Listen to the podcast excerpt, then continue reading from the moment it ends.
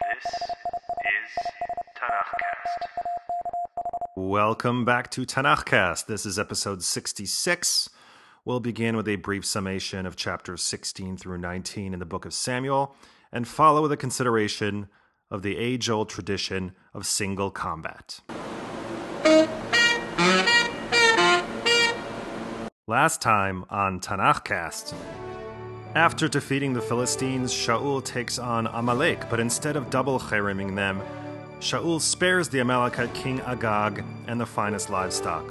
When Shmuel hears of this, he goes biblical and hacks Agag to pieces, but not before ending Shaul's reign and his line of monarchs in Israel.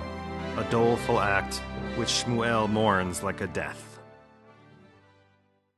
At the beginning of chapter 16, Shmuel continues to mourn for Shaul until eventually God tells him, Shut up! Oh my god, I don't care!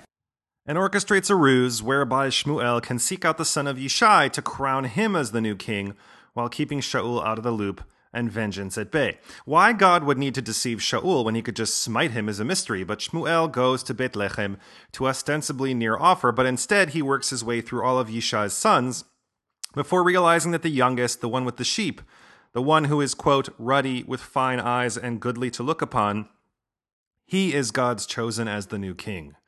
Meanwhile, in the palace, quote, the spirit of the Lord had turned away from Shaul, and an evil spirit from the Lord had struck terror in him.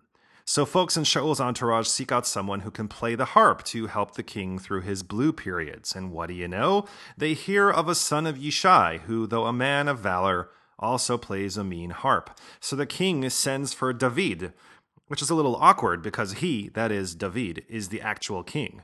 And Shaul appoints David to be his armor bearer and official harp player. Chapter 17 recounts yet another round of conflict between Israel and the Philistines. This time, the battle lines are drawn in the valley of Elah, where the Philistines opt for single combat to settle the matter. Goliath of Gath, a mountain of a man at six cubits and a span, challenges all comers to a fight. And well, we all know how that story ends, don't we? But my favorite moment before David picks five smooth stones and ultimately separates Goliath from his head is the moment when David convinces Shaul that he is the man to go out and fight. Yippee-ki-yay, motherfucker. Well, not exactly.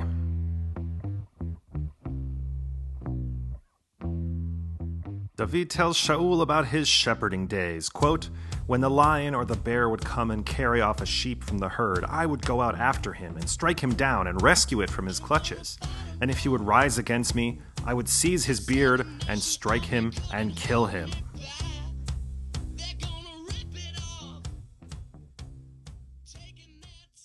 The only odd moment in this story is at its conclusion when Israel seizes the day and despoils the Philistine encampment after a thorough rout.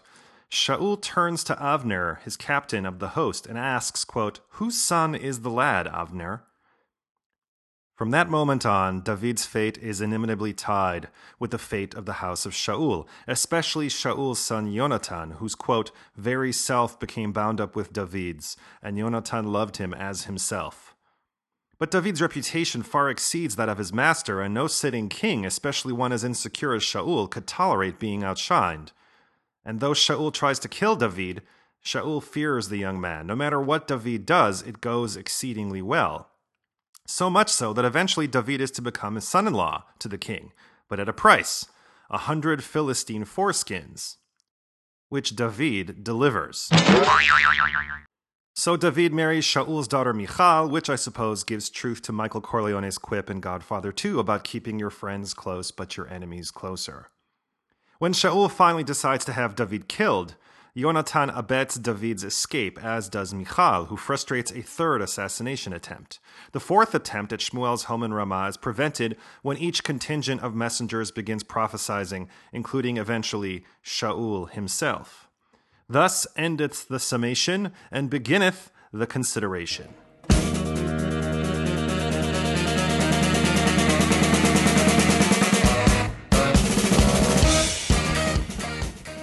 So, Malcolm Gladwell has a take on the story of David and Goliath, or more specifically, why David succeeded against Goliath. Quote In the biblical story of David and Goliath, David initially put a coat of mail and a brass helmet and girded himself with a sword.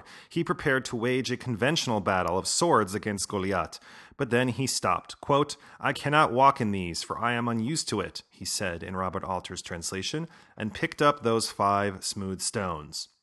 In other words, if David had to face Goliath on Goliath's terms, that is, suiting up with armor, using a big sword and shield, he would most assuredly lose.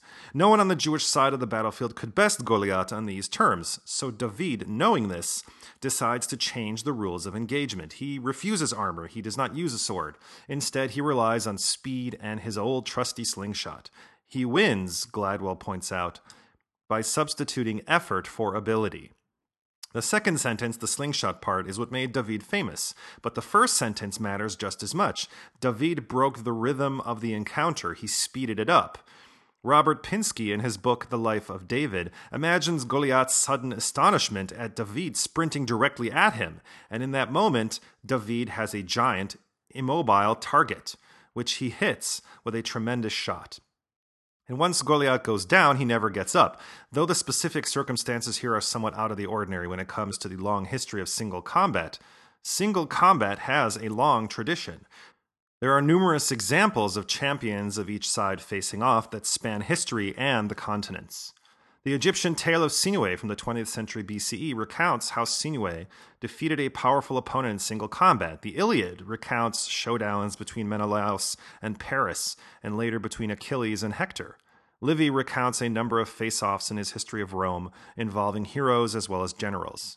The Hindu epics of the Mahabharata and the Ramayana, as well as the Chinese epic Romance of the Three Kingdoms, also recount instances of single combat. In the 16th century, Siamese King Naresuan and the Burmese Crown Prince Mingyi Swa face off on war elephants. King Naresuan's victory is still celebrated in Thailand today.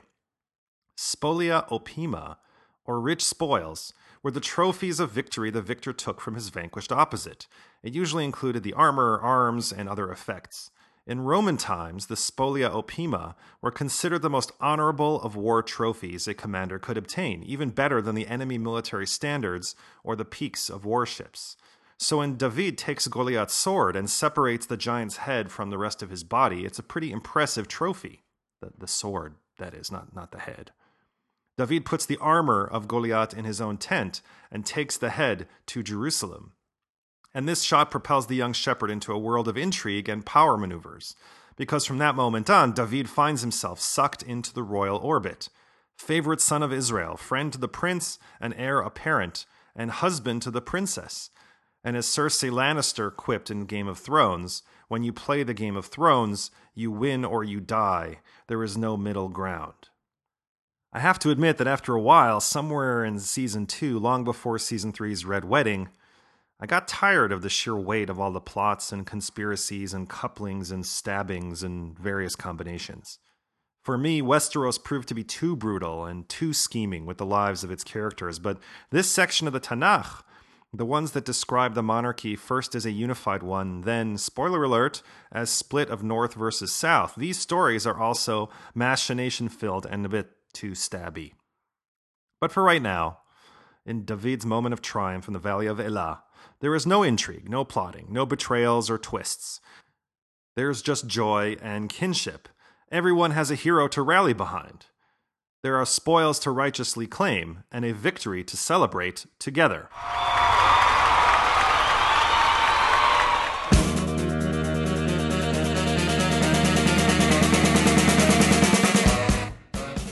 If you like what you heard today, tell a friend. Send them an email to say, hey, you should check out Tanakhcast. Or you could do the social media thing and like Tanakhcast at the show page on Facebook or Google+. Or you could leave a kind word in the comments section at thenextjew.com or write a brief review at the iTunes Store. Or find Tanakhcast at Stitcher Smart Radio or SoundCloud and leave a kind word there. It, it's a small thing, really, but it'll help me and other people find Tanakhcast. I thank you in advance for that and encourage you to come on back and join us next week ish for episode 67 when we continue with the book of Samuel, chapters 20 through 23.